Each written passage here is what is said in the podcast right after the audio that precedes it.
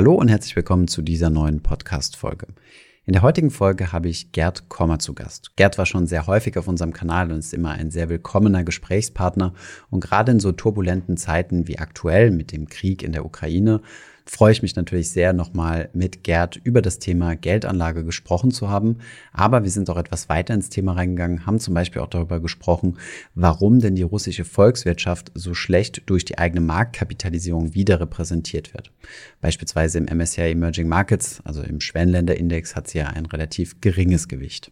Außerdem haben wir darüber gesprochen, ob Schwellenländer denn insgesamt jetzt riskanter zu bewerten sind und ob man hier noch rein investieren sollte. Ich fand es wie immer ein super angenehmes Gespräch und ich konnte auch einiges mitnehmen. Von daher wünsche ich euch jetzt viel Spaß mit dieser Folge.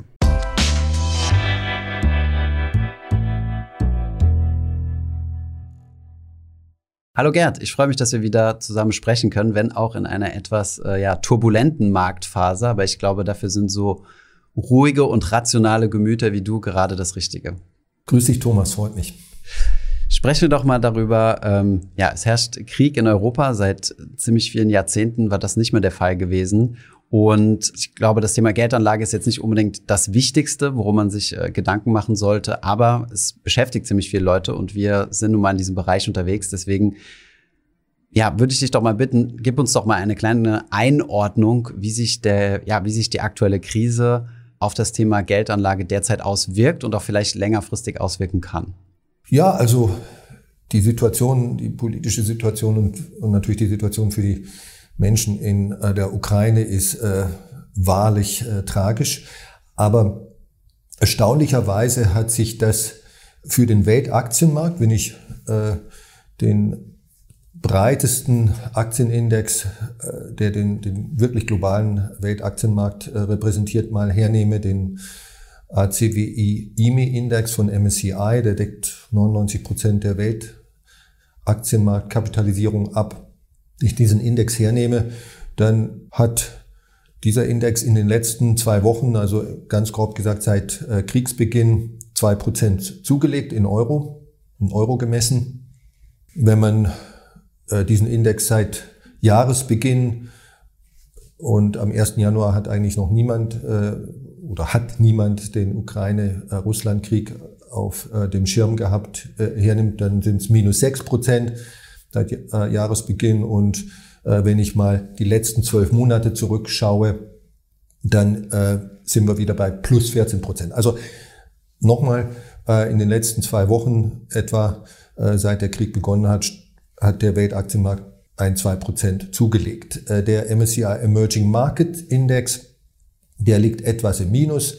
Äh, das kommt immer darauf an, wann man misst, äh, gestern Abend oder heute Mittag oder wann auch immer. Vier, fünf, sechs Prozent äh, im Minus. Andere Assetklassen wie Gold, Gold hat relativ deutlich zugelegt. Bitcoin irgendwo keine Veränderungen in den letzten zwei Wochen. High-Quality-Anleihen, also, also deutsche Staatsanleihen oder Unternehmensanleihen, europäische Unternehmensanleihen, hoher Bonität, auch keine große Änderung und so weiter. Also in einem Satz gesagt, äh, was, was die wichtigsten Assetklassen und insbesondere den Aktienmarkt anbelangt, ist erstaunlich wenig Negatives passiert. Hm. Wenn man dann aber ein bisschen reinzoomt, speziell auf die Regionen, also beispielsweise russische Aktienmarkt, gut, brauchen wir, glaube ich, nicht drüber sprechen. Das, das ist ja seit, ich glaube, Montag letzter Woche hat der Aktienmarkt in Russland ausgesetzt. Und ähm, also ich habe mit ein paar Asset Managern gesprochen, äh, die Fonds auflegen oder ETFs und äh, die berichten dann halt, wie das ja, wie die Handelbarkeit von russischen Aktien ist. Das wird ja in der Regel nicht über Moskau direkt gehandelt, sondern über, über London, also über ADRs oder GDRs. Und da war ja dann schon ziemlich viel Action. Aber ja, ich habe auch so ein bisschen das Gefühl, wenn man sich die Zahlen so in großen Indizes anguckt, ist es schon, ist gar nicht so viel passiert, aber im Emerging Markets dann schon ein bisschen mehr. Aber irgendwie hat man trotzdem so ein bisschen so eine Panikstimmung, oder?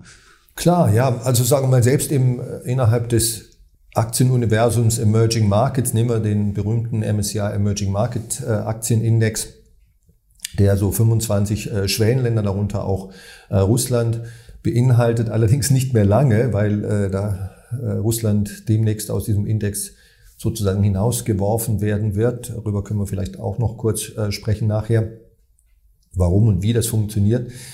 Also in diesem Index von 25 Schwellenländer hatte Russland ein Gewicht von, äh, der russische Aktienmarkt ein Gewicht von etwa drei Prozent. Das ist eigentlich gar nicht so viel, ne? aber auf der anderen Seite, die russische äh, Volkswirtschaft ist nun mal nicht so groß und der russische Aktienmarkt äh, ist eigentlich ein relativ kleiner Aktienmarkt, wenn man das mit anderen äh, Schwergewichten im Emerging Markets äh, Universum vergleicht, zum Beispiel China, Brasilien, Indien, Südkorea und so weiter, Taiwan. Und wenn ich das gesamte Aktienuniversum, nämlich den Weltaktienmarkt, der natürlich äh, vom Gewicht her primär von den äh, Industrieländern dominiert wird, äh, berücksichtige, dann dann war, hatte der russische Aktienmarkt ein Gewicht von unter 0,5 Prozent, 0,3 Prozent. Und das war vor der Krise. Jetzt ist es natürlich noch viel weniger. Also 0,3 Prozent im Weltaktienmarkt, das ist, das ist fast eine vernachlässigbare äh, Größe. Und das erklärt auch zum Teil jedenfalls, warum äh, der Fallout, die Auswirkungen äh, des Russland-Aktienmarkt-Crashes, den du gerade angesprochen hast, äh, selbst im äh, Emerging Market Universum relativ begrenzt ist, weil Russland einfach der russische Aktienmarkt sehr, sehr klein war. Die russische Volkswirtschaft, also großer Unterschied äh, zum russischen Aktienmarkt, die russische Volkswirtschaft, die hatte weltweit irgendwo so einen Anteil von, von etwa drei Prozent an der Weltwirtschaft das ist fast zehnmal so groß äh, quasi äh, wie der äh, russische Aktienmarkt. Da äh, kann es natürlich äh, schon, wird es auch, und das sehen wir ja zum Beispiel in Rohstoffpreisen und so weiter, äh, größere Verwerfungen geben. Aber es bleibt eben die Feststellung, dass der russische Aktienmarkt sehr klein ist. Und deswegen ja, was schon äh, zunächst mal die ne? Auswirkungen ne? gering was irgendwie schon mhm. erstaunlich ist, weil wir haben, wir reden von der, ich glaube, fünftgrößten Armee, also alleine in, in, äh, in was, äh, äh, was Militärs angeht, also vielleicht jetzt nicht unbedingt von der Ausstattung, ist eine der größten Atommächte, sind in der G8. Und dann hat äh, Russland im Emerging Markets Bereich nur, ich glaube, also wir haben Jahresende letzten Jahres mal geguckt, dreieinhalb Prozent, jetzt ist natürlich viel weniger, ne? ist dahin geschmolzen. Und äh, von daher stellt sich die Frage, wie wichtig oder wie groß ist Russland überhaupt? Äh, ich glaube, selbst Taiwan hast du ja schon angesprochen, ist ja auch nochmal so ein, so, so ein Thema, was jetzt noch gerade aktuell ziemlich hochkommt, hat ja ein viel, viel höheres Gewicht als Russland auch im, äh, im Emerging Markets und ist ja auch so ein Land, wo politische Risiken herrschen, dadurch, dass China, ich glaube, die, die kommunistische Partei China hat sich jetzt dieses Jahr vorgenommen, als eines der Primärziele Taiwan äh, in, in China zu integrieren, was, glaube ich, nochmal einen deutlich stärkeren Einfluss äh, auf, zumindest auf die Emerging Markets hätte. Aber nochmal vielleicht zurück zum Thema. Ähm, wie kommt es zu dieser Diskrepanz? Also, dass die Volkswirtschaft quasi zehnmal so groß ist wie die Marktkapitalisierung? Also, es hat meines Erachtens zwei Gründe. Erstmal den, den allgemeinen Grund, ne, dass es eben zwischen Volkswirtschaft und Börse einen großen Unterschied gibt. Ein Unternehmen, das zunächst mal existiert, muss sich listen lassen, an der Börse notieren lassen und wenn es das nicht tut, ist es eben nicht Teil äh, der, der Börse, des, des, des nationalen Aktienmarktes. In Deutschland ist die Neigung, sich von einem Unternehmen sich listen zu lassen, dass ein Unternehmen, das halbwegs erfolgreich ist und eine gewisse Mindestgröße hat und, und Wachstumsperspektiven hat, ist auch sehr begrenzt. Ne? Zum Beispiel Deutschland hat eine wesentlich größere Volkswirtschaft als Großbritannien, äh, aber einen Aktienmarkt, der äh, wesentlich kleiner ist. Oder äh, Deutschland hat einen wesentlich größeren äh, Volkswirtschaft als die Schweiz, aber der deutsche Aktienmarkt ist ungefähr, ist sogar kleiner als der Schweizer Aktienmarkt. Die deutschen Unternehmer, die sogenannten Mittelständler, die sind sehr, sehr, sehr zögerlich, wenn es darum geht, äh, ihr Unternehmen listen zu lassen. Ich glaube, das ist eine hat so ein bisschen kulturelle äh, Gründe. Es gibt keine gesellschaftsrechtlichen oder steuerlichen äh, Gründe, die man vielleicht da vermuten könnte. Das ist wirklich so eine Art Kulturthema. Der deutsche Mittelständler, äh, so ein Unternehmen, das, das äh, Gewinne schreibt und, und 100 Millionen Umsatz überschreitet oder sowas, da würde an sich äh, irgendwo die Größenordnung beginnen. Für, für ein Listing, für ein theoretisches Listing, der hat einfach panische Angst, Kontrolle zu verlieren, Kontrolle abzugeben. Und sobald ich mich listen lasse, äh, gebe ich Kontrolle ab. Äh, da hole ich mir lieber Bankkredite rein, da bleibe ich sozusagen Herr im Haus, verschulde mein Unternehmen natürlich bis über beide Ohren sozusagen. Aber das, das ist so ein, äh, so, so, so ein bisschen ein Thema. In den USA äh, sieht die Welt anders aus. Da ähm, sind, sind Unternehmer äh, sehr viel eher geneigt, sich frühzeitig letztlich frühzeitig Kontrolle abzugeben. Ähm, äh, das, die Wachstumschancen, die, die, die ein Börsenlisting äh, bedeutet und auch natürlich das, äh, sozusagen die Ertragschancen für die Eigentümer äh, Cashing out quasi, äh, das, das auch zu nutzen. So, das ist so ein bisschen der kulturelle Hintergrund. Und das ist in Schwellenländern im Grunde genommen vielleicht auch so ein bisschen äh, eine, äh, eine Thematik. Hinzu kommt, dass in Schwellenländern China und Russland sind sehr gute Beispiele. Äh, der Staat und auch Familien ähm, sehr große Aktienpakete halten oder häufig sehr große Aktienpakete halten bei börsennotierten Unternehmen, wenn die mal dann börsennotiert sind und äh, seit, seit einigen Jahren, zehn Jahren oder sowas in der Größenordnung hat MSCI und alle anderen großen Aktienindex-Provider ein Prinzip, das sich äh, Free Float Adjustment nennt. Das heißt also Aktienpakete, die dem Staat gehören und Aktienpakete, die den äh, Gründerfamilien oder der Gründerfamilie gehören, die werden nicht berücksichtigt bei der Gewichtung der Aktie in einem Aktienindex. Also mit anderen Worten, es wird quasi so, so getan, als ob diese Aktien nicht existieren würden. Äh, und das ist eigentlich auch sinnvoll und richtig. Warum? Weil diese Aktien ja tatsächlich gar nicht zum freien Handel verfügbar sind. Also der chinesische Staat hält oder, oder nehmen wir jetzt mal Saudi Aramco, das ist äh, das saudi-arabische Ölunternehmen, ist eigentlich mit Abstand das größte Energieunternehmen der Welt. Aber nur ein ganz, ganz kleiner Teil der, der Aktien äh, von Saudi Aramco sind börsennotiert. Ich glaube unter fünf Prozent. Ich kann mich da allerdings täuschen. Alles ist ein sehr kleiner Teil. Den, der Rest äh, wird weiterhin vom äh, saudischen Staat gehalten und es wäre ja völliger Unsinn, zu, so zu tun, als ob als ob Saudi Aramco in dieser Hinsicht äh, völlig vergleichbar ist, zum Beispiel mit Apple. Ne? Bei, der, bei, der, bei Apple sind alle Aktien grundsätzlich verfügbar zum Kaufen ne? und, und, und, und, so weiter. Und dieses Free Float Adjustment äh, führt auch dazu, das ist auch ein Grund, warum einzelne Unternehmen und in einzelnen Ländern und in Schwellenländern im Allgemeinen die Aktienmärkte relativ klein sind, weil eben äh, ein, ein nennenswerter Teil oder jedenfalls ein viel größerer Teil als in den Industrieländern der Aktien gar nicht berücksichtigt werden. Also angenommen, diese Staatsaktien. Angenommen, ein Unternehmen hat, keine Ahnung, äh, keine Ahnung, 10 Milliarden Marktkapitalisierung und 30 Prozent davon werden von der Gründerfamilie gehalten oder vom Staat, dann würde in dieser Gewichtsberechnung nur 70 Milliarden äh, oder 7 Milliarden ähm, mit, äh, mit aufgenommen werden um, und diese, diese 30 quasi rausgenommen. Ähm, jetzt gibt es ja viele, die ihr Portfolio ähm, von dieser Marktkapital oder diese, da so eine quasi so eine Korrektur mit einbauen und nicht eine Marktkapitalisierungsgewichtung machen, sondern sagen, ich orientiere mich mehr am Bruttoinlandsprodukt, was ja mehr die Wirtschaftskraft widerspiegelt, als, als ja, wo dann halt auch Unternehmen drin sind, die sich nicht listen lassen wollen. Das bedeutet, in solchen Portfolios hätte Russland dann ja ein höheres Port äh, Gewicht gehabt, ne? Richtig, ja, weil also Schwellenländer im Allgemeinen, Russland im Speziellen auch, ähm, volkswirtschaftlich gesehen einen größeren Anteil äh, an der Weltwirtschaftsleistung haben als eben äh, nur bezogen auf äh, das Teilsegment der Volkswirtschaft, den Aktienmarkt. Ähm, das ist richtig. Also äh, je nachdem, in welcher Währung man, das spielt auch noch eine Rolle, man äh, die volkswirtschaftlichen Anteile äh, eines Landes oder einer Region misst, an der Weltwirtschaftsleistung des gesamten Globus haben Schwellenländer bis zu 50 Prozent Anteil an der Weltwirtschaftsleistung, also am globalen Bruttoinlandsprodukt. 50 äh, Prozent, die Zahl äh, kommt dann zustande, wenn man äh, nach Kaufkraftparitäten rechnet, mit anderen Worten die chronische Unterbewertung, die Schwellenländer Währungen haben, dass man die ausgleicht, also sozusagen die Kauf, so, so fiktiv so tut, als ob alle äh, Währungen die gleiche Kaufkraft hätten.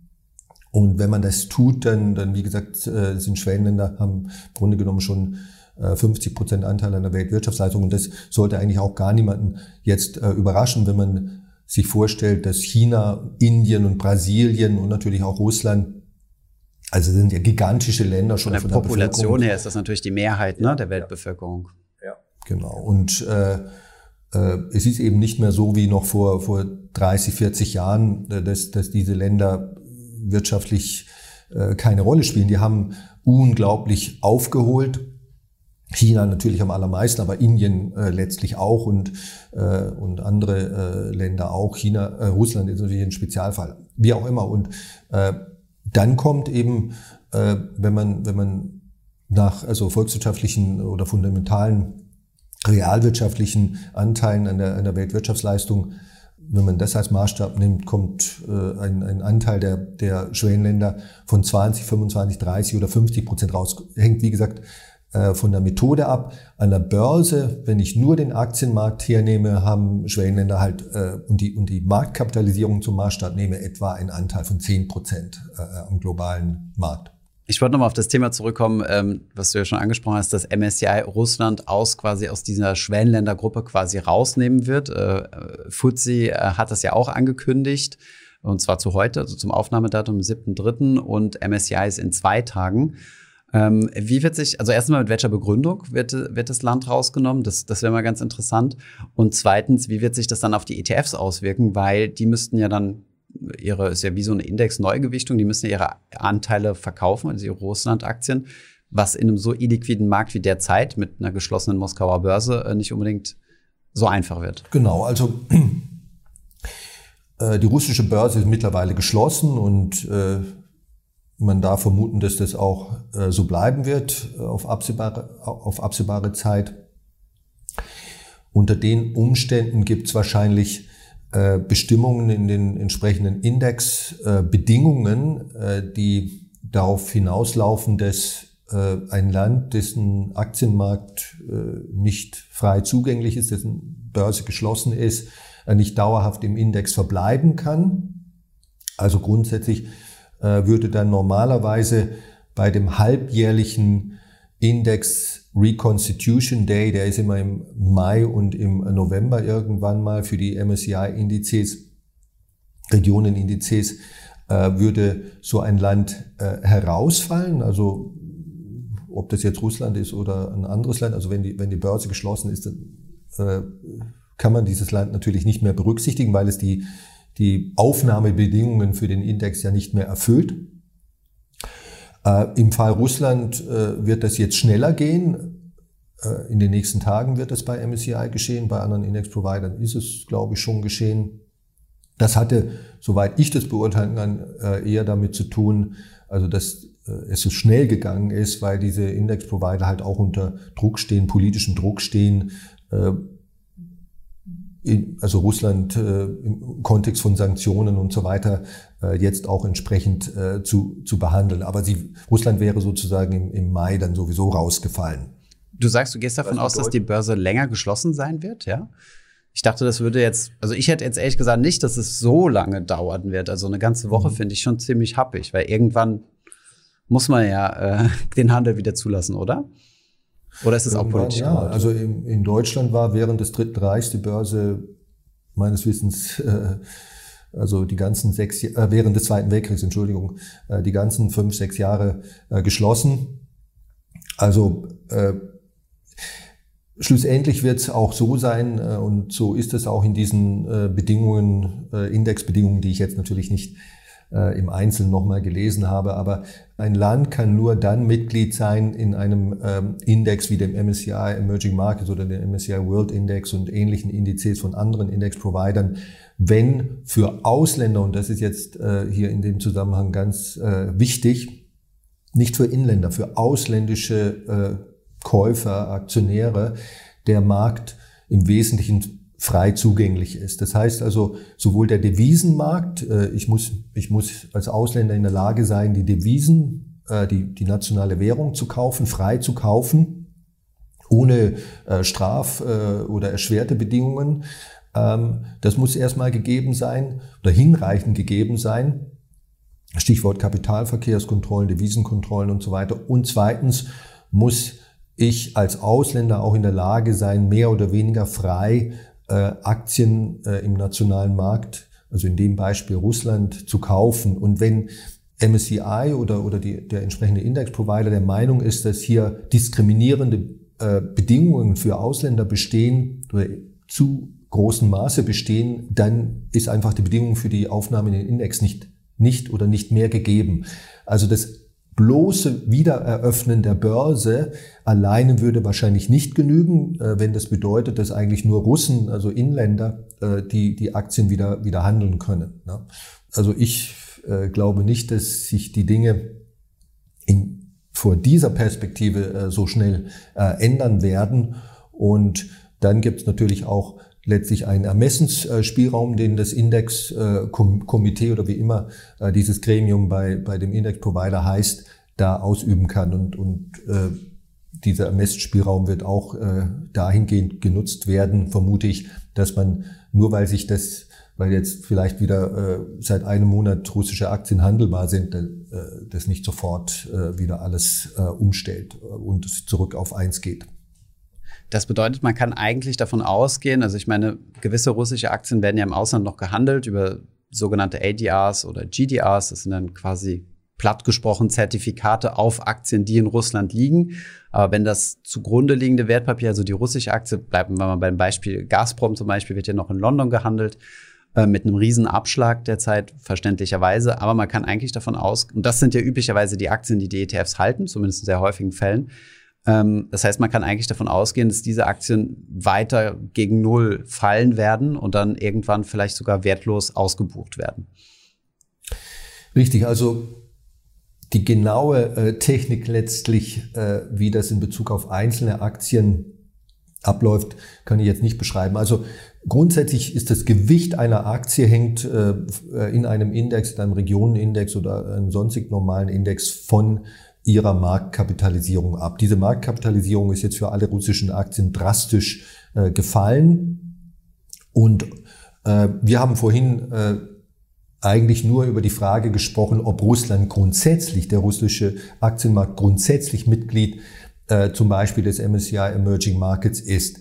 Die Frage, wie gesagt, wird jetzt äh, quasi mit Nein beantwortet, weil eben diese Bedingungen nicht mehr erfüllt werden. Aber das Gewicht einer einzelnen Aktie, das ist und damit letztlich auch des gesamten russischen Aktienmarktes, also alle 20, 25 russischen Aktien, die vorher äh, im MSCI Emerging Markets, also kurz vor der Krise im MSCI Emerging Markets vertreten waren, deren Gewicht fiel natürlich täglich und dieses Gewicht wird auch täglich äh, sozusagen als Reflex der, der Kursbewegungen für alle äh, Aktien angepasst. Also das Gewicht von Russland war sozusagen schon, schon in den letzten zwei Wochen deutlich gesunken.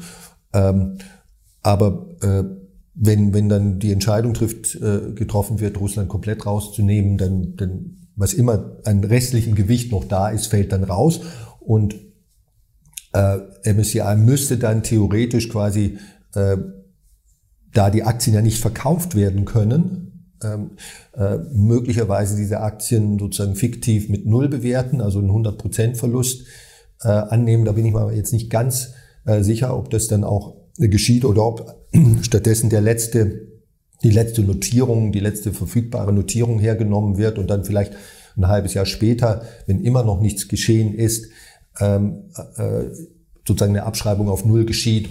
Oder das wäre eine dritte Möglichkeit, dass, dass äh, die Aktien irgendwie nach einem Jahr verauktioniert werden, over the counter, außerhalb der Börse. Also diese illiquiden äh, Aktien äh, und dann vielleicht wieder so eine Art Sonder, äh, Sonderertrag im Index äh, möglich ist. Also das sind so technische äh, Dinge, die aber letzten Endes aufgrund des geringen Gewichtes, den Russland jetzt schon hat, also quasi am letzten Tag seiner äh, Indexmitgliedschaft, wird es im Grunde genommen die Tachonadel praktisch nicht mehr bewegen.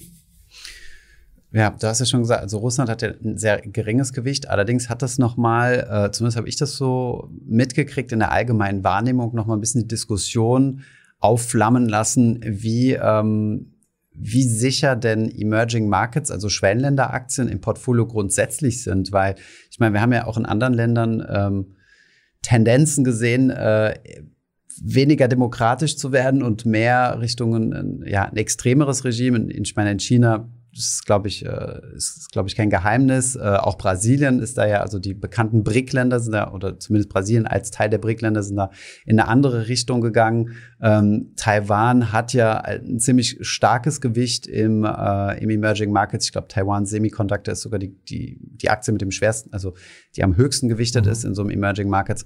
Von daher, ähm, stelle ich dir mal die Frage, also denkst du eine Political Risk Prämie, also man sagt ja immer so, in solche Länder zu investieren, in Schwellenländern werden mit systematisch etwas mehr Rendite belohnt, im langfristigen Durchschnitt natürlich keine, äh, keine Garantie.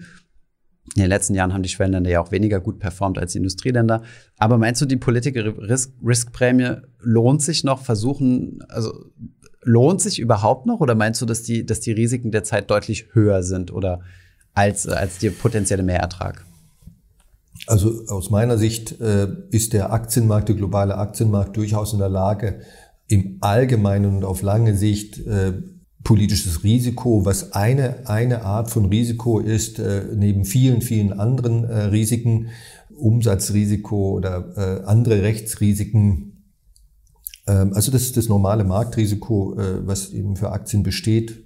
Die Aktien sind auch Zinsen, äh, exponiert, sie sind exponiert äh, Naturkatastrophen, äh, Pandemien äh, und, und alle möglichen, äh, alle möglichen Risikofaktoren ausgesetzt. Und aus meiner Sicht äh, ist der, der globale Aktienmarkt grundsätzlich schon in der Lage, äh, politische Risiken korrekt zu, zu pricen. Ne? Also korrekt zu pricen, was heißt das? Das heißt, besser zu pricen als wir, du und ich und äh, Goldman Sachs und wie auch immer ähm, und Müller, Meyer, Schulze und Hinz und Kunz das individuell tun können. Ne? Dass äh, jeder mal recht haben kann mit der Einschätzung, ob das jetzt eine einzelne Aktie anbelangt oder ein, ein ganzes Land ähm, und schlauer sein kann als der Markt, das ist oder, oder richtiger liegen kann als der Markt. Äh, das ist natürlich richtig. Die, das ist aber nicht die Frage. Die Frage ist, ob ich systematisch als Individuum äh, schlauer sein kann als der Markt. Dafür gibt es sehr, sehr wenig äh, Evidenz. Warren Buffett hat diese Evidenz zum Beispiel in den letzten 14, 15 Jahren nicht äh, geliefert. Äh, und er ist bekanntlich nicht einer der dümmsten. Und auch Leute wie Ray Dalio oder Jim Simons, äh, äh, das sind auch berühmte Hedgefondsmanager, haben, wenn man, wenn man richtig rechnet, und nicht nur Geschichtchen äh, und Geschichten im Internet, äh, die irgendjemand erzählt oder behauptet, als Maßstab hernimmt, letztlich den Markt nicht outperformt in den letzten Jahren. Und dieses Outperform wird, muss ich jetzt auch noch hinzufügen, immer schwerer, weil einfach die Informationseffizienz der, der Aktienmärkte und anderer Finanzmärkte immer höher wird. Durch das Internet und, und viele andere Faktoren bedingt.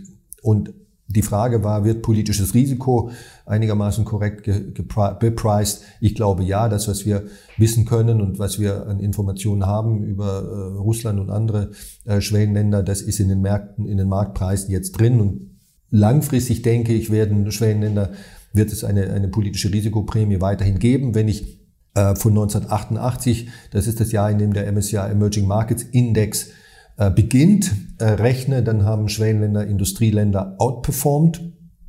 Ja, sie haben sie in den letzten äh, äh zehn Jahren nicht getan, grob gesagt. Äh, sie hatten aber auch in den letzten zehn Jahren eine positive Rendite. Nicht, dass jemand jetzt glaubt, es hätte zehn Jahre lang Verluste gegeben. Sie haben nur nicht so gut rentiert wie Industrieländer. Kann aber auch andere Faktoren gehabt haben, zum Beispiel, dass der Technologie, der Technologiesektor, also sogenannte Hightech-Aktien, die in Schwellenländern unterrepräsentiert sind, die sind halt in den letzten zehn Jahren besonders gut gelaufen. Das ist auch der Hauptgrund, wenn nicht sogar der einzige Grund, warum die USA als Land äh, äh, die, die, die tollsten Renditen hatte, grob gesagt, in den letzten zehn Jahren. Äh, das ist hauptsächlich deswegen der Fall, weil eben die, der Technologiesektor in den USA sehr stark ist. Und äh, nicht, weil es in irgendwie einen amerikanischen Wunderfaktor äh, gäbe oder, oder sowas. So, und dieser dieser Grund hat auch dazu beigetragen, dass Schwellenländer unterperformt haben. Das ist ja alles zwei Seiten einer Medaille. Ne? Schwellenländer haben einen relativ geringen äh, Technologiesektoranteil. So, und wenn sich diese Dinge mal ändern, ähm, und sie haben sich ja auch schon ein klein bisschen geändert, was den Technologiesektor anbelangt in den letzten Monaten, dann kann sich das ganze Bild wieder drehen. Also ich bin nach wie vor sozusagen ein bisschen ein Emerging Market Fan. Okay.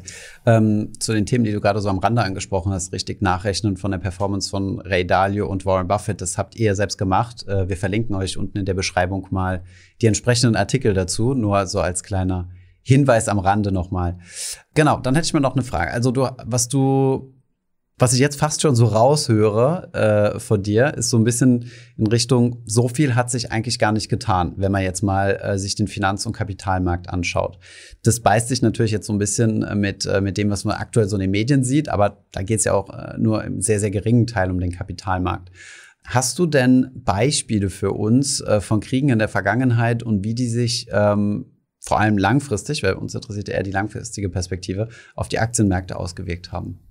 Ja, also das ist natürlich eine sehr, sehr interessante Frage, weil wir eben aus der Historie gerade auch in Bezug auf äh, Kriege oder, oder bewaffnete Konflikte, auch Bürgerkriege und so weiter, viel lernen können. Nehmen wir doch mal den Zweiten Weltkrieg, also der ultimative äh, Krieg. Schlimmere, eine schlimmere Kriegskatastrophe hat es bekanntlich in den letzten 150 Jahren äh, mindestens äh, nicht gegeben. Im Zweiten Weltkrieg äh, über diese sechs Jahre etwa äh, sind amerikanische Aktien um, in Dollar gerechnet um etwa 50 Prozent gestiegen. Äh, in den ersten ein, zwei Jahren, ich habe jetzt die genauen, äh, exakten Daten nicht vor mir, äh, fielen sie und äh, in den letzten, grob gesagt, vier Jahren äh, des Krieges stiegen sie dann per Saldo wieder, so dass am Ende 50-prozentiges Plus dastand. Ähm, wenn wir andere Kriege äh, hernehmen, Vietnamkrieg, Afghanistan-Kriege, äh, die, die Golfkriege, drei gab es da letztlich, äh, also die äh, Irak-Kriege, erste zwischen Iran und Irak und dann die anderen mit amerikanischer Beteiligung. Ähm, und viele andere äh, bewaffnete Konflikte.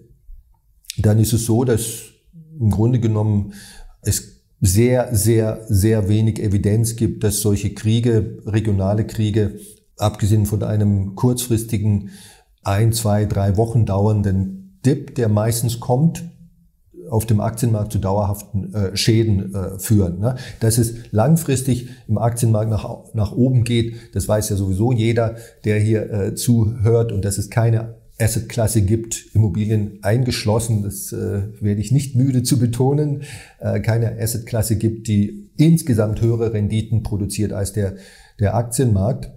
Und äh, Kriege ändern daran nichts. Ähm, man könnte vielleicht sogar noch einen Schritt weitergehen und sagen, warum gibt es diese hohen Renditen des Aktienmarktes, höhere Renditen, als sie zum Beispiel äh, das, das Weltwirtschaftswachstum darstellt. Ne? Die, die, in absoluten Zahlen äh, wächst die Weltwirtschaft äh, real, exklusive Inflationseffekt, um irgendwo äh, drei Prozent in den letzten äh, 100 Jahren pro Kopf äh, so um etwa eineinhalb Prozent, jetzt mal ganz vereinfacht gesagt. Und äh, warum äh, produziert der Aktienmarkt äh, je nach äh, Zahlen, die man auswertet, äh, eine Rendite von fünf, sechs Prozent in real inflationsbereinigt, globale Aktienmarkt in den letzten 100 Jahren? Das ist diese Risikoprämie. Das ist, äh, weil Aktionäre Aktieninvestoren äh, besonders viel Risiko tragen, Volatilitätsrisiko und andere äh, Risiken. Das Volatilitätsrisiko ist nicht das einzige, auch Drawdown Risk. Ne?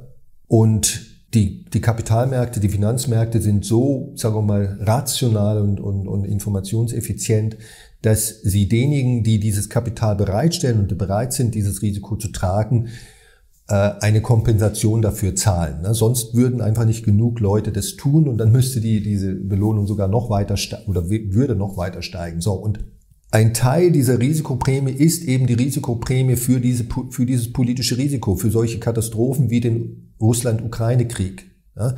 Wenn es diese äh, Katastrophen in den letzten 120 Jahren nicht gegeben hätte, das ist natürlich jetzt irgendwo äh, sehr, sehr theoretisch, was ich sage, weil es leider, leider, leider sehr theoretisch, dann wäre zumindest aus der Sicht eines Investors vor 100 Jahren, also vor dem Zweiten Weltkrieg, ne, jemand, der vor dem Zweiten Weltkrieg eingestiegen wäre, äh, die folgende Buy-and-Hold-Rendite äh, höher gewesen. Ne?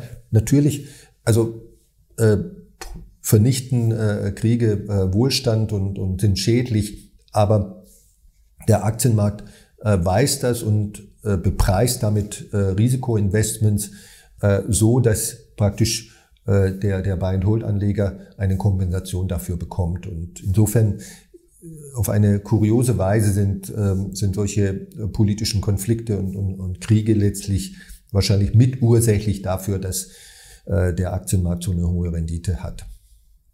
Es gibt auch noch einen interessanten Effekt. Ich hatte vor längerer Zeit schon mal ein Buch gelesen, das hieß The Great Levelers. Ich weiß nicht, ob du das kennst. Ich kenne den Autor jetzt auch nicht mehr. Kenne das ja. Ah, echt? Sehr gut. Äh, das ist ein amerikanisch-deutscher Historiker namens äh, Walter Scheidel. Äh, er lebt schon lange in den USA, aber ist auch ursprünglich ein Deutscher. Mhm. Und, und, eine seiner Theorien sind ja sozusagen, okay, Levelers heißt ja, also was, was stellt die Waage wieder her? Und ich glaube, also er hat überwiegend über die Waage zwischen, also die bei uns heißt eigentlich eher die Schere, ja, zwischen Deutsch und äh, zwischen Deutsch, zwischen ähm, arm und reich gesprochen und Kriege sind da eines der, der Haupttreiber, äh, wo er gesagt hat, Kriege sorgen dafür, dass quasi arm und reich wieder zusammengeführt werden, ja, also von der, von der, von der Vermögensverteilung. Ja.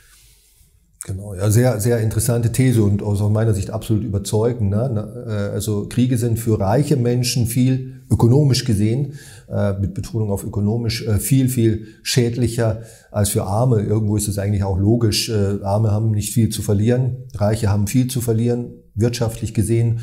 Und Scheidel sagt auch und zeigt das in dem Buch, dass im Grunde genommen Kriege die einzige der einzige Mechanismus sind, wenn man so will, mir fällt jetzt kein besseres Wort ein, äh, der äh, überzeugend und nachhaltig tatsächlich wieder zu einer Erhöhung der Gleichheit, der Equality oder zu einer Reduzierung der Ungleichheit äh, führt oder beigetragen hat, während alle anderen politischen Maßnahmen, also soziale Umverteilung in, in, in der sozialen Marktwirtschaft und so weiter, letzten Endes vielleicht die Ungleichheit ein bisschen reduzieren oder, oder äh, die Zunahme äh, abmindern und verlangsamen, aber es sind Kriege, die im Grunde genommen den Hauptunterschied machen. Traurig, aber wahr. Hm? Mhm. Ja.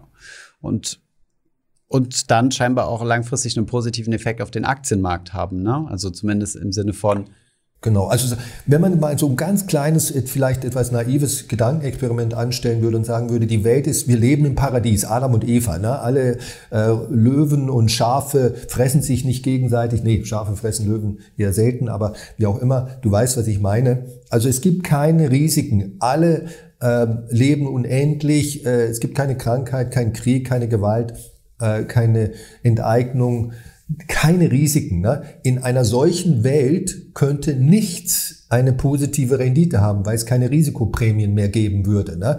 Jeder wüsste ja sozusagen, ich kann, egal in was ich investiere, kein Geld verlieren, weil es kein Risiko gibt. Dann müsste alles die gleiche Rendite haben und diese Rendite wäre null für alles. Ja. Hm. Genau, und ich würde ja auch problemlos einfach so mein Geld verleihen, äh, brauche da keine Zinsen für, weil ich weiß, ich kriege es sowieso wieder ja. zurück mit hundertprozentiger ja. Sicherheit. Interessant. Jetzt gab es aus, äh, zumindest mal so aus unserer Community, sehr viele Fragen ähm, in Richtung äh, Investieren in Rüstung. Also die Bundesregierung hat jetzt ein Rekordbudget aufgestellt, äh, um die Bundeswehr auszustatten. Ich glaube, in Europa geht die Tendenz jetzt auch wieder in die Richtung mehr Rüstung. Also sprechen wir mal von so einem Mini-Kalten Krieg, ja, so dass die Aggression des einen sorgt dafür, dass der andere aufrüstet, der sich wiederum bedroht fühlt und dann stockt man so hoch. Ähm, ist das jetzt ähm, ein sinnvolles Investment, denkst du, oder äh, stimmt die Hypothese der Markteffizienz, dass jetzt alles schon quasi eingepreist ist, die 50 Prozent plus oder was man da so teilweise bei Rüstungsfirmen gesehen hat, ist, äh, ist, schon, äh, ist schon alles drin? Ja, also ich bin, wie du weißt, äh, ein großer Anhänger der Informationseffizienz der äh, Märkte, der Efficient Market Hypothese. Äh, und äh, ich würde annehmen, äh, dass äh, diese, diese Effekte für die äh, Rüstungsunternehmen positiven Effekte auch für den Rohstoffmarkt übrigens schon, schon drin sind. Aber wenn neue Informationen, die wir heute noch nicht haben, äh, hinzukommen an. Also neue Informationen könnten zum Beispiel sein, dass dieser Krieg sich tatsächlich zu einem gigantischen Weltkrieg, ich glaube es nicht und ich hoffe es natürlich nicht, ähm, weiterentwickelt oder verbreitet und, und äh, äh, dann äh, dann, äh, dann würden natürlich äh, Rüstungsunternehmen noch stärker profitieren. Und dieser, dieser, dieses Szenario ist sicherlich nur mit einer ganz, ganz geringen Gewichtung heute eingepreist, weil wahrscheinlich die meisten Menschen, nehme ich mal an, so wie ich auch denken, das wird ein regional begrenzter, zwar schlimmer und tragischer Krieg, aber regional begrenzter Krieg bleiben. Und Wer jetzt tatsächlich glaubt äh, und voll davon überzeugt ist, nein, dieser Krieg wird noch viel, viel schlimmer werden, es könnte, es, wär, es gibt ein 50-Prozent-Szenario, dass es ein Weltkrieg wird und so weiter. Klar, der, der hat eine vermutlich abweichende Meinung zum Markt und äh, wenn, wenn er, wenn dieser Mensch, dieser Anleger ausreichend äh, überzeugt von dieser Meinung ist, dann sollte er darauf äh, daraufhin investieren, äh, wenn er das ethisch-moralisch, das ist ja noch hier äh, zweiter Aspekt, äh, äh, vor sich selber rechtfertigen kann. Ich persönlich glaube, die, die Märkte sind schlauer, im Allgemeinen schlauer oder jedenfalls im Durchschnitt schlauer als ich. Ähm, und deswegen ist das, was es da zu wissen gibt, äh, schon, schon eingepreist. Ne? Äh, sowohl bei Rüstungsunternehmen als auch bei Rohstoffen und bei Gold. Aber wie auch immer, also ein anderer Aspekt, den ich noch interessant finde, ist, dass jetzt äh, zumindest in Deutschland, soweit man das, soweit ich das beurteilen kann, so eine Art Neubewertung letztlich des Rüstungssektors und Waffenhersteller als Unternehmen ja aus ethisch-moralischer Sicht äh, geschieht. Ne? So nach dem Motto Pazifismus ist eigentlich keine sehr ethisch-moralische Weltanschauung, ne? weil man solchen Monstern wie Hitler oder Stalin oder Putin vielleicht als Pazifist wenig ähm, Einhalt gebieten kann und damit im Grunde genommen äh, nicht auf der, auf der äh, so die These auf der, auf der fairen und gerechten Seite der Welt äh, und des Lebens steht. Das, das scheint ja irgendwo so ein, so ein gewisse, äh, vielleicht kurzlebig, ich weiß es nicht, äh, neue, neue Sicht zu sein, für Deutschland zumindest. In anderen Ländern hat man das, glaube ich, schon immer so ein bisschen anders gesehen. Und ich finde das interessant, ne, weil äh, vor dem Hintergrund von ESG und, und SR, SRI, äh, nachhaltigem Investieren, hat man ja äh, Rüstungsunternehmen sozusagen blanco ne, verteufelt. Das, sind, das ist das Böse und das Böse schlechthin und so weiter. Und sieht ja im Moment so ein ganz klein bisschen anders aus. Aber schlussendlich ist das alles sehr, sehr vorläufig und äh, am Ende des Tages muss das jeder für sich selber entscheiden. Hm, über diesen Shift habe ich auch gemerkt. Also ich habe jetzt auch auf einmal das Gefühl, äh, Dinge, für die sich niemand interessiert hat, äh, Rüstungsbranche und was jeder raushaben wollte, ähm, sind auf einmal irgendwie super interessant. Also wir haben voll viele Anfragen gekriegt von Leuten gefragt haben, was gibt es für Rüstungs-ETFs? Und da habe ich selbst mal geguckt, wer das was ist, was ich noch nie nachgeschaut habe. Und tatsächlich gibt es äh, keinen in Deutschland, also der in Deutschland zum Vertrieb zugelassen ist. Es gibt einen iShares äh, Defense and Aeronautics oder sowas in diese Richtung. Der ist aber nur in Amerika zugelassen. Den kann man, glaube ich, über Umwege irgendwie in Deutschland kaufen. Aber, und dann habe ich auch mal mit Fondsmanagern gesprochen, also ETF, die die ETFs aufsetzen und mal gefragt, wieso ist denn das so? Und so, ja, wir sind voll im ESG-Hype. Und die, die Fonds- oder ETF-Anbieter, die einen extra Defense, also Verteidigungs- oder Rüstungs-ETF angeboten haben, wurden aufs, aufs Schärfste kritisiert und attackiert. Ähm, Meinst du, das wird sich jetzt ändern? Oder meinst du, sagen wir es mal so, meinst du, wir haben vorher die Welt zu rosa-rot gesehen und das ist jetzt eine Korrektur ähm, die nötig war? Oder meinst du, das ist auch nur ein Trend? Also, dass wir jetzt auf einmal sagen, ja, ähm, wir brauchen Rüstung? Also ich persönlich bin kein Pazifist. Ähm, ich, ich glaube, äh, dass es zu viele böse Menschen und böse Politiker gibt und ich glaube auch an das Diktum eines britischen äh, Politikers und politischen Theoristen Lord Acton, der sagte mal, Power corrupts, absolute power corrupts. Äh, absolutely. Also je mehr Macht Menschen haben und je länger sie haben, Putin ist ein perfektes Beispiel dafür, desto äh, böser und korrumpierter werden sie. Und äh, wenn das so ist, dann müssen sich andere Länder äh, irgendwo auf die Hut nehmen und auf der Hut sein und auch äh, letzten Endes das äh, verteidigen können. Und dazu, dazu gehören schlussendlich Waffen.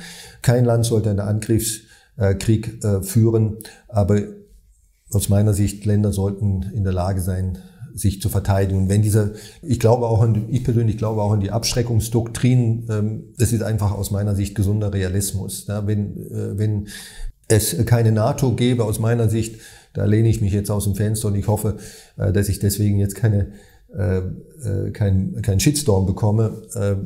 Äh, weil ich, weil ich hier eine, eine politische Meinung äh, vertrete. Aber ich glaube, dann wären so kleine Länder wie Estland, Lettland, Lit Litauen, Finnland, äh, die wären ähm, unter Umständen schon seit äh, längerer Zeit nicht mehr eigenständig und souverän.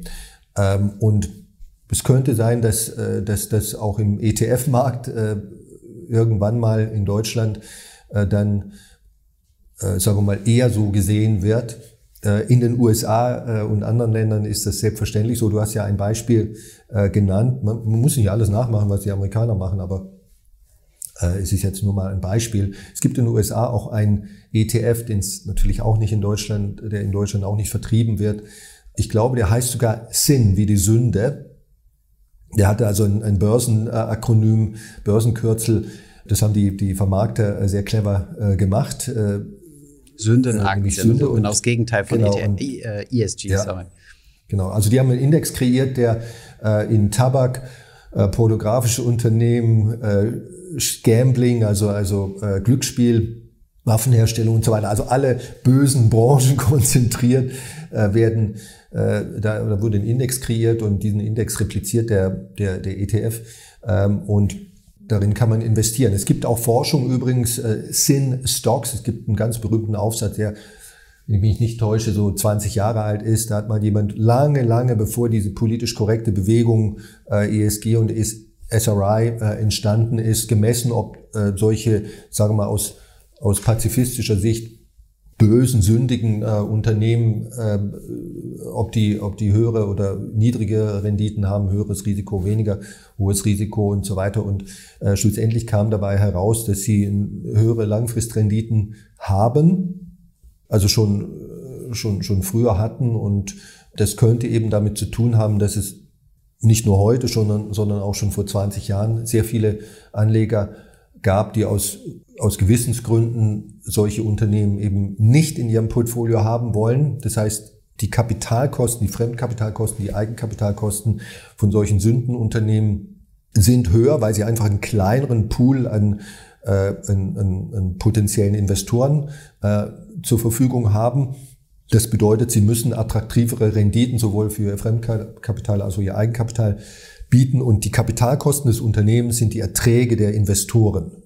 Ähm, und äh, aus meiner Sicht wird das auch äh, diese, diese eigentlich simple These, das ist ökonomisches Grundgesetz im Grunde genommen, ähm, ist auch dafür verantwortlich, ursächlich meines Erachtens, dass ESG-Unternehmen auf lange Sicht, bitte nicht in den letzten zehn Jahren, da war es andersrum, aber auf lange Sicht niedrigere Renditen haben werden als der sozusagen das Gegenteil von ESG oder als der Gesamtmarkt, weil jeder in ESG investiert, aber sozusagen äh, nur einen kleineren Teil äh, in den Restaktienmarkt, also weil die, die, die ethisch-moralischen Investoren, äh, die konzentrieren sich auf ESG-Investments und dann kommt halt dieser Effekt, den ich gerade beschrieben habe, äh, zustande.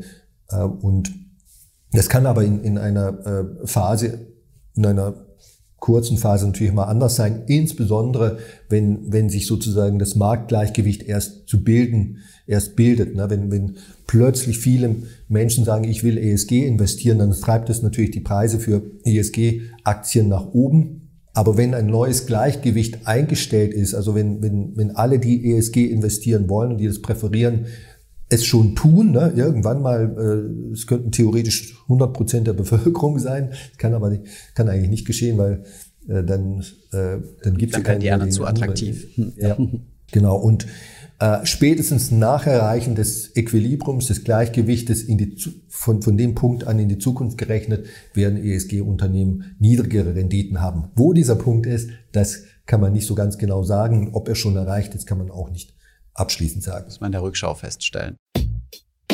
Ich hoffe, diese Podcast-Folge hat dir gefallen. Wenn ja, dann zöger doch nicht in deinem Umfeld über diesen Podcast zu sprechen, bei Freunden und Bekannten. Ich denke, es gibt auch in deinem Umfeld viele Menschen, die sich für das Thema finanzielle Bildung interessieren oder interessieren sollten. Wenn du auf iTunes bist, würden wir uns auch freuen, wenn du uns eine positive Bewertung dalässt.